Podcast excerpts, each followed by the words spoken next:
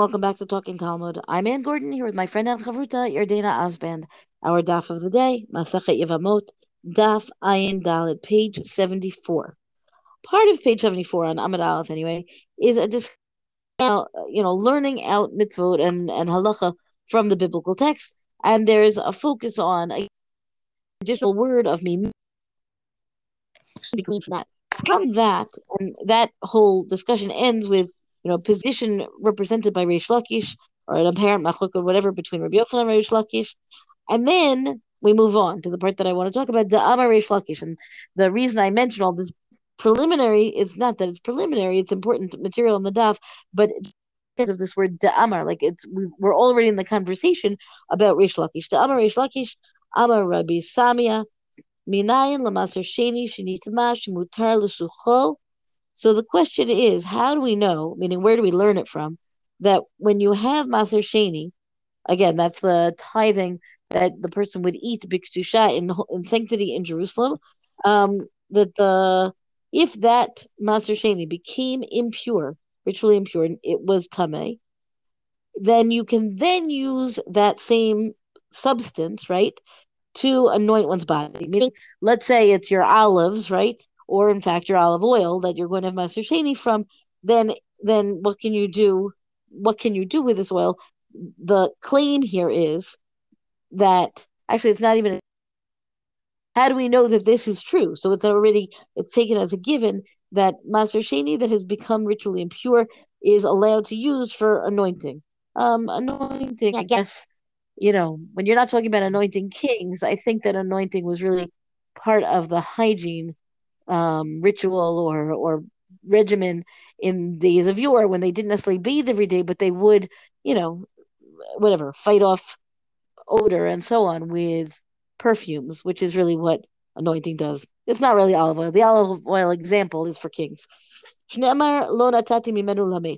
So the verse is this same verse that has been discussed earlier on the daf, right? I did not give from it or of it uh, for the dead. Lamate who the lo natati. Halachai dumya demate natati. So what does that mean? Is for the dead I did not give of it, but for the living, in a similar way to the way that it is given for the dead, that's where I gave it. Again, what does it mean that I gave it? the verse, the the plain sense of the verse in the in its context of the Chumash, um, is not the focus here right? The focus really is to what extent do we use the term mimenu here to learn out other halachot. So the Gemara explains, you know, what is it that you would have the living example that you could say that it's an equivalency between the way something is done in one's life and also in one's death. The thing that can be done similar, you know, in a similar manner, whether one is alive or dead, I suppose that it matters who is actually doing it, but is this anointing? Because, you know, again, the there's a certain measure of anointing that can be or is done for dead body, and so similarly, you know, for those who are alive. Mar Zutra does not like this. Mar Zutra, he objects to it. Aron Meaning, why would you not say that this verse, when you're saying Mimenu. Maybe it's not about anointing at all. Maybe it's about purchasing an aron, a coffin, or a tachrichim, that's shrouds, right? Maybe we're talking about dead is really, you know, the things that we do explicitly and and pretty singularly for the dead. I'm Rav Huna Rav Yoshua, Mimenu Migufo.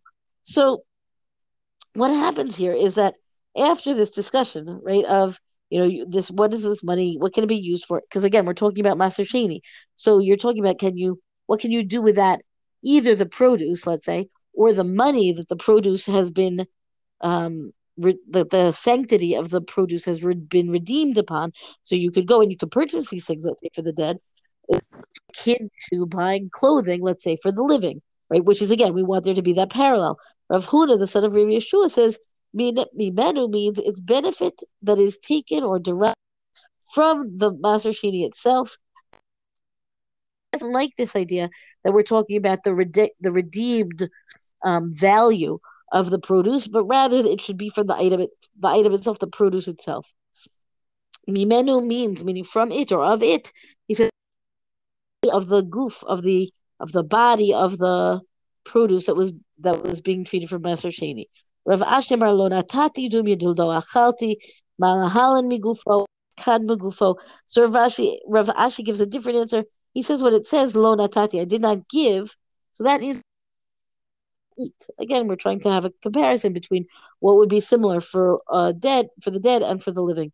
And just as eating comes from the Sheni itself, so too giving from the Sheni also should be I mean, the natati, the giving should be also from Sheni itself, which means then that when we say mimenu, when it says of it, right, with regard to Sheni, each time it's used for a different way of, of sussing out um, different halachot. So, what interests me here, I think, is the range of the different halachot that that are being that we that are given attention here. You know, for example, I would never have thought, I would not think that, about this at all, that and I and if you had asked me, I'm sure I would have guessed no and been wrong, right? That the that the maser sheni that has become that is rendered impure could then be used in some way for the dead, right? I would think that no, it, just because it's a tame, it doesn't change the phenomenon of, of having kedusha. That I would then think we would want to keep keep away from that which is, you know, we want to keep it away from that which is tame, or we don't want to use it for any other purpose. And I'd be totally wrong. Meaning the way it's the the question here is how do we know that that's the halacha? It's very clear that that is the halacha that you can use maser sheni for of the dead. So I guess, Anne, my question to you is do you think they really learned this from the psukim, or do you think they had this Masorah and now wanted to go back to the psukim to find something to tag it onto. I mean, that's always the question on many of these types of discussions. I think that, but I feel like here it's it's a more appropriate. Right, right. so I wonder whether they sat around saying, "What does Mimenu teach us?" and everybody has something suggestion for what Mimenu teaches us, or whether they had the halacha, you know, this halacha about Maser Sheni, and then they said, "Well." You know, because clearly that comes from that verse. Um, I, I, don't have a, a clear, a knee jerk sense of which this is. Um, but I, I kind of think that maybe the halacha was already in place. And then the question still is going to be, you know, how many different ways are we going to interpret Mimenu? Right. I, I mean, I think that's what's interesting about this passage is that there's so many different interpretations of what Mimenu could mean um, which is a it's a little different than sort of our typical of like one person says that, one person says this, then they each have to explain the halacha they learn, you know, differently, you know, from a different word. This it's exactly like right, and like you said it, like you almost picture them sitting around the Beit Midrash and they're like, "We have this word. What do you think it could mean?" And then you get this variety of interpretation, but that variety of interpretation really could affect halacha lamasa. Right. Well, yeah. I mean, it, it affects halach l'masa, except for the way we see we haven't seen that in this passage, right? This passage is um, different ways of understanding it as opposed to different ways of practicing it. Right? It's I the focus is a great way to say it. It's different ways of okay. understanding it as opposed to different ways of practicing it. I like that. Um, so I'm going to move down to something on Amud Bet, and I wasn't really sure actually where in Amud Bet I wanted to read uh, because it's actually like a whole long passage that's all sort of centered around one particular discussion. But basically, they they take this pasuk in Vayikra, um, uh, chapter twenty two, verse four, and they learn from this pasuk that where it says, uh, you know, like hakochim, that it has to refer to truma, basically, and that basically what this pasuk teaches us is that um, tame kohanim are not allowed to eat truma until they become tahor. And so the Gemara asks the following questions: dahai ad asher itaher. What do you, you know, when it says in the pasuk until he becomes purified, right? Ad eka harav uh, shemesh. Does that mean until nightfall? Ema ad mate kapara, or maybe it means until he brings the uh, the the atonement offering that he needs to bring. In other words, very often when somebody is um, tame, right? They have there's two things that need to happen. They have to wait until nightfall, right? And then they need to also be, you know, which is basically, uh, you know, uh, like they they've gone to the mikvah, they wait until night, but they have to wait until nightfall. But then they also need to bring the korban that is required. And so what this is basically asking is, right, is that uh, for you know uh, uh, for those types of people who are tame, but who are also going to have to bring um, a uh, you know a, a korban, and often that korban's not brought actually until the next day. What's the halacha? So in other words, is it that they're tahor by nightfall and then they can start eating truma, or is that purification process not completed until they bring the korban the next morning? So then it's really not until nightfall.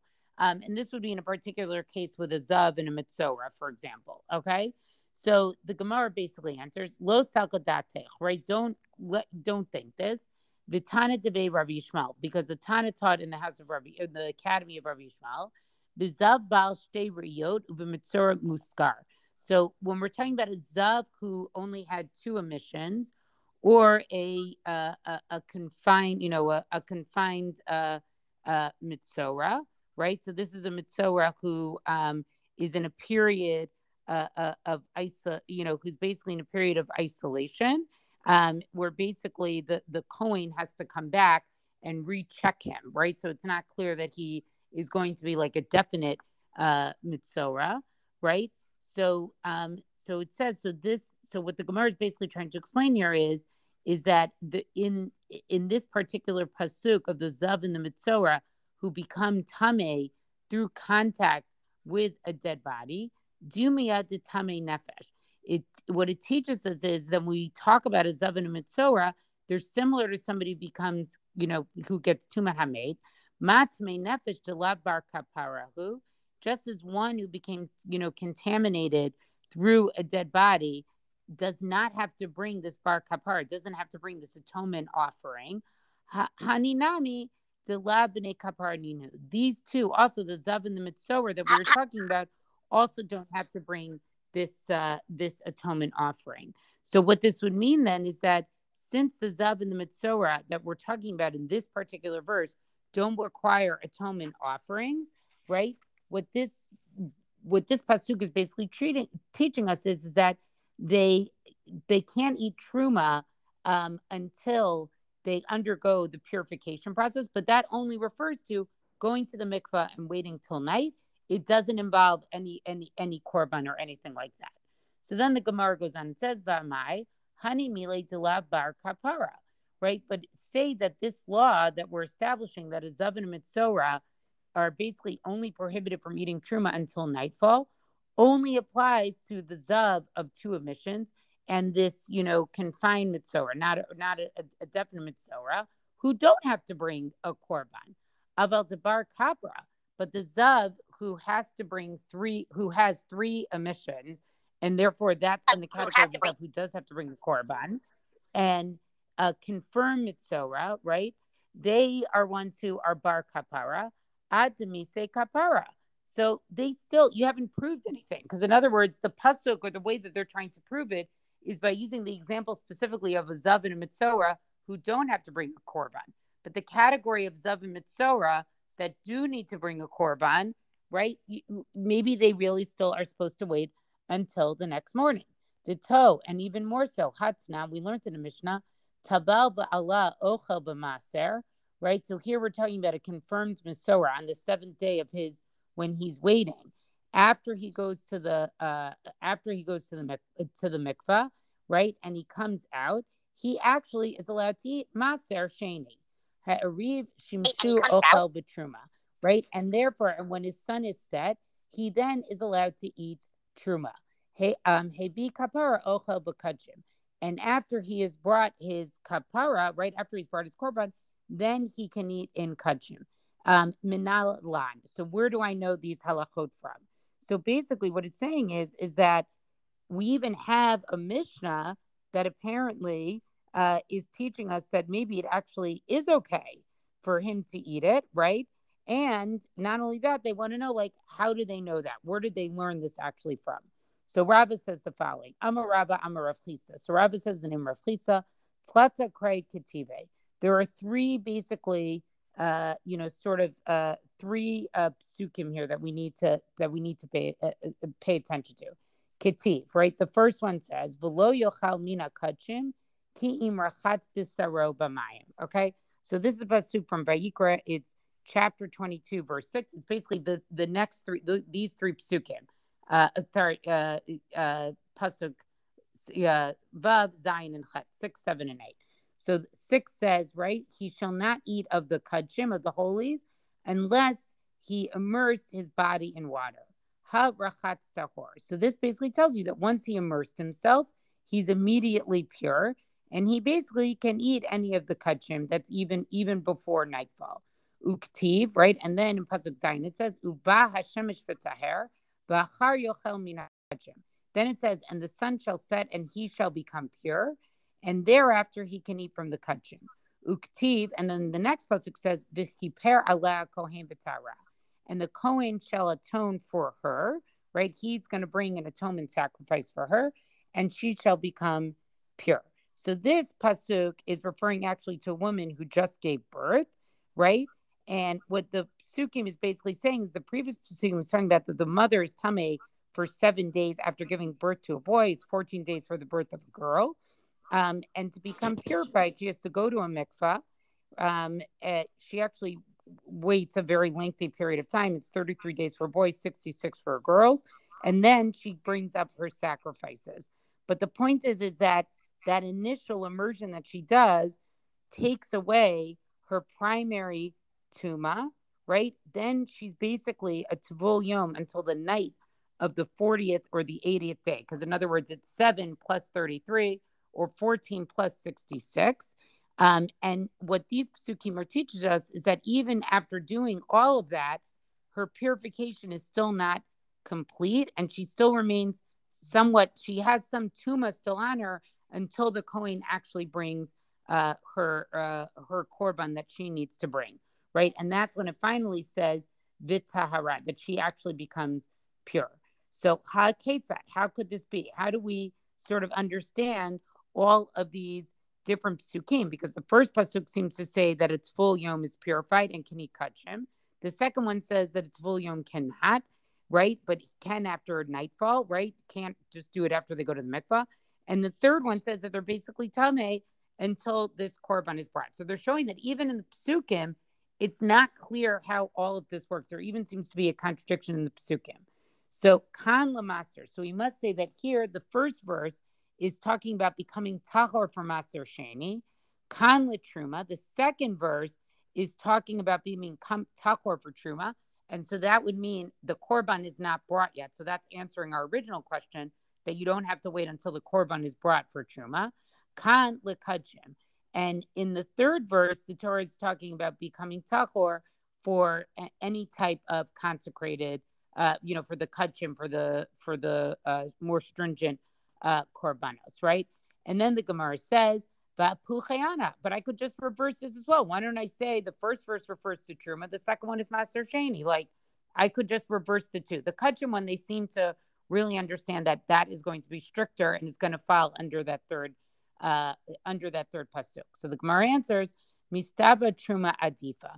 So what it's logical that basically Truma is going to be sort of of, of greater kedusha uh, or it'll be stricter than Maser Sheni, Shekain, and then they have an acronym here, Machpaz, right? It, it's the mnemonic of uh, of Machpaz, right, which stands for Mitza, Chomish, Pidyon, um, and uh, Zarim. Um, so I, I, I, will not get into. Well, I guess I could quickly. This is, uh, you know, get into it. But but the idea is is that there are four places where truma seems to be, uh, you know, not where it seems to be, but it truma is uh, stricter um, than Maser Sheni, and they have a cute little uh, mnemonic where we can uh, where we can learn that from. Um, so basically, what it is is is that um, mita, right? Is that the mem is mita, right? That uh, that they you you're punished by death if you basically eat uh, if you eat uh, tr- if you eat truma in the wrong way, right? Um, the chet is for um, chomesh. that a non-priest who eats truma has to bring one fifth of its value. The pay is for pidyon. The truma you can't redeem, and the zarim is that it's prohibited to to non-priests. But the point is, is that these types of stringencies don't apply to Maser Sheni. So therefore, it has to be that the order is Maser Sheni Truma and then Kachim. Adraba Maser Adipa. No, so then they say, okay, maybe Maser Sheni actually is more is stricter than Truma. And so then they have Shechain, and now they have, now they have um, Hadas Tab, right? So what is Hadas Tab? It's it's it's uh, Hey Dalit Samech Tet Bet, right? So Maser Sheni has to be brought Haba with the Hey, meaning it has to be brought to Yerushalayim. The Samech is, is that it needs Vidoy. Uh, the Tet is right. Then when you bring it, you had to make this declaration with it. Um, the the Tet is uh, sorry, that was the Dalit. Sorry, it was the Vidoy.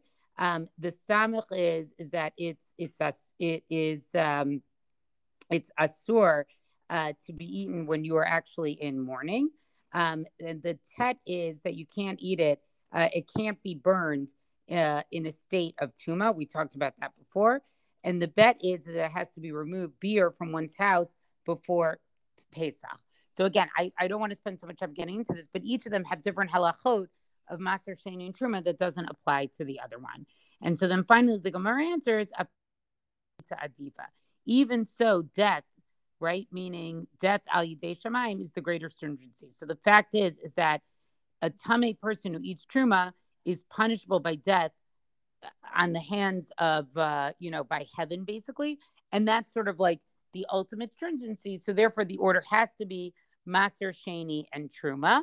Um, and therefore, it shows that Truma is actually of greater sanctity. Now, I'm not going to read the rest of this passage, but I, I think what's very clear from the original question of the Gemara and what they do with these psukim is that there's sort of this disconnect between when do you actually are allowed to eat some of these things, particularly truma is a real question here, versus the process to actually become tahor from a variety of different types of tuma, whether it's zav, whether it's masor, whether it's tuman hamet, whether it's a woman who gave birth. And it's a question about what to do if you need to bring a korban in one of those cases.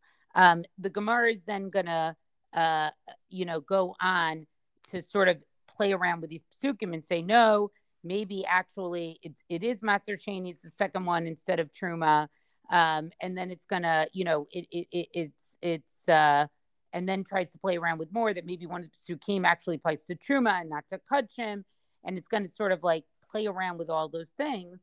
But I think the question is what's really interesting because what it's talking about is the process of becoming pure, right? Of, of becoming tahor, and what is sort of the key component to it? Like, can we break down all of those steps? What's the connection between the korban and becoming tahor because I can really see how if you wait the the numbers of day you needed to wait, you went to the mikvah and that last day ends, if becoming tahor is sort of like a process of waiting for time and doing why should it be connected to the korban right? Like i actually think it's a great question. Um, on the other hand we can make the other argument which is yeah but the korban is sort of like the final act, right? Like you somehow got yourself into a state of impurity. Again, I tuman tower I don't think is ju- judgmentally bad or good, right? But that's kind of like the final. It's like a conclusion. It's the concluding act to that process. But but I can see why it doesn't totally make sense because it's more process of waiting. It shouldn't really be connected to the korban, and also because there are plenty of times where you can become tahor by waiting time and going to the mikvah and not even bringing a korban. So there doesn't seem to be a consistency that you always need to bring a korban in order to become tahor. Okay. Um, I wanted just to note, I feel like there's another theme going on here, which I don't know if it's a theme, but in terms of procedure or something like that, we have the interplay of halacha and psukim, uh, you know, the biblical verses and the laws that are derived from them or appended to them or whatever, um, on both in both of these passages, both what I read, what you talk about now. It's kind of throughout the daf, and we don't see that all the time. That that investigation, certainly from the Mishnah, we always want to know, you know, where do you get this from? Where where did they get the where did the Tanaim get it from? Ask the Amoraim. But this, when we're already like in the thick of it, it's not so it's not so common to say, how do you know this halacha is from which psukim type of thing. So I want to say something radical that just popped into my head. you know, okay. by the time the Gemara is writing this, they are not keeping these laws of Tumantara anymore. And I wonder, therefore, almost in a way, either because some of the practice around it is lost, or in a way to sort of preserve its importance, there's a lot of discussion around relating the halacha to psukim as opposed to other areas of halacha which are mentioned in the Torah, but we don't see as detailed of a reading of the psukim. Like there's no mimenu read, right? Like what exactly does this word mean? How exactly does it apply to our to, to the halacha? I don't I don't know. It's a thought that just came into my head. I have no well, I'm gonna just, I'm gonna i have said this before. I'm I've said this before. I'm gonna I have noticed, I think we all have noticed, that there's a great deal of um halacha, material, ideas, everything that appears in the Gemara, at least, you know, certainly since I don't know when, since since the beginning, pretty much, right? Not exactly, because different masach don't focus on different things, and we had a big chunk of Eruvin, fine. But there's a lot of halacha here that is pertaining to the to the temple, right? To the Beit Mikdash. Some of some of it the korbanot, right? And Hara. Some of it is the Kohanim and the particular role the Kohanim play in all of these relationships, right? Which we still have details in play by Kohanim, but not to the same degree and not to the same practical, you know, very significant difference. From under what circumstances type of thing, right? I would hazard a guess. How's that for saying it slightly gentler, but still that is you know includes this component of you know not only developing halacha and making sure that everybody knows what the halacha is in all the for all the generations going forward but also very much strengthening or keeping that tie to that which is no longer even in the time of Chazal um, that it's so pronounced throughout Shas. I have the feeling that it's for the same kind of reason that it's keeping it you know preserving it, being paying attention to it, making it making sure that it has the importance that it would have had in the time that you know that the temple was uh, you know was standing. I know that there have been different times, maybe in Shkalim, where we talked about it's for that time that they don't have. Here, I don't feel that way. I maybe because it's so many ins and outs of the details of the halacha but it seems still very important to make sure that all of those details of halacha of of these halachot in general are incorporated into these dapim. That's our DAF discussion for the day. Rank is reviews on all major podcasts. Thank you to Rabbanit Michelle Farber for hosting us on the Hadran website. Let us know what you thought about this DAF in our Talking Talmud Facebook page. And until tomorrow, go and learn.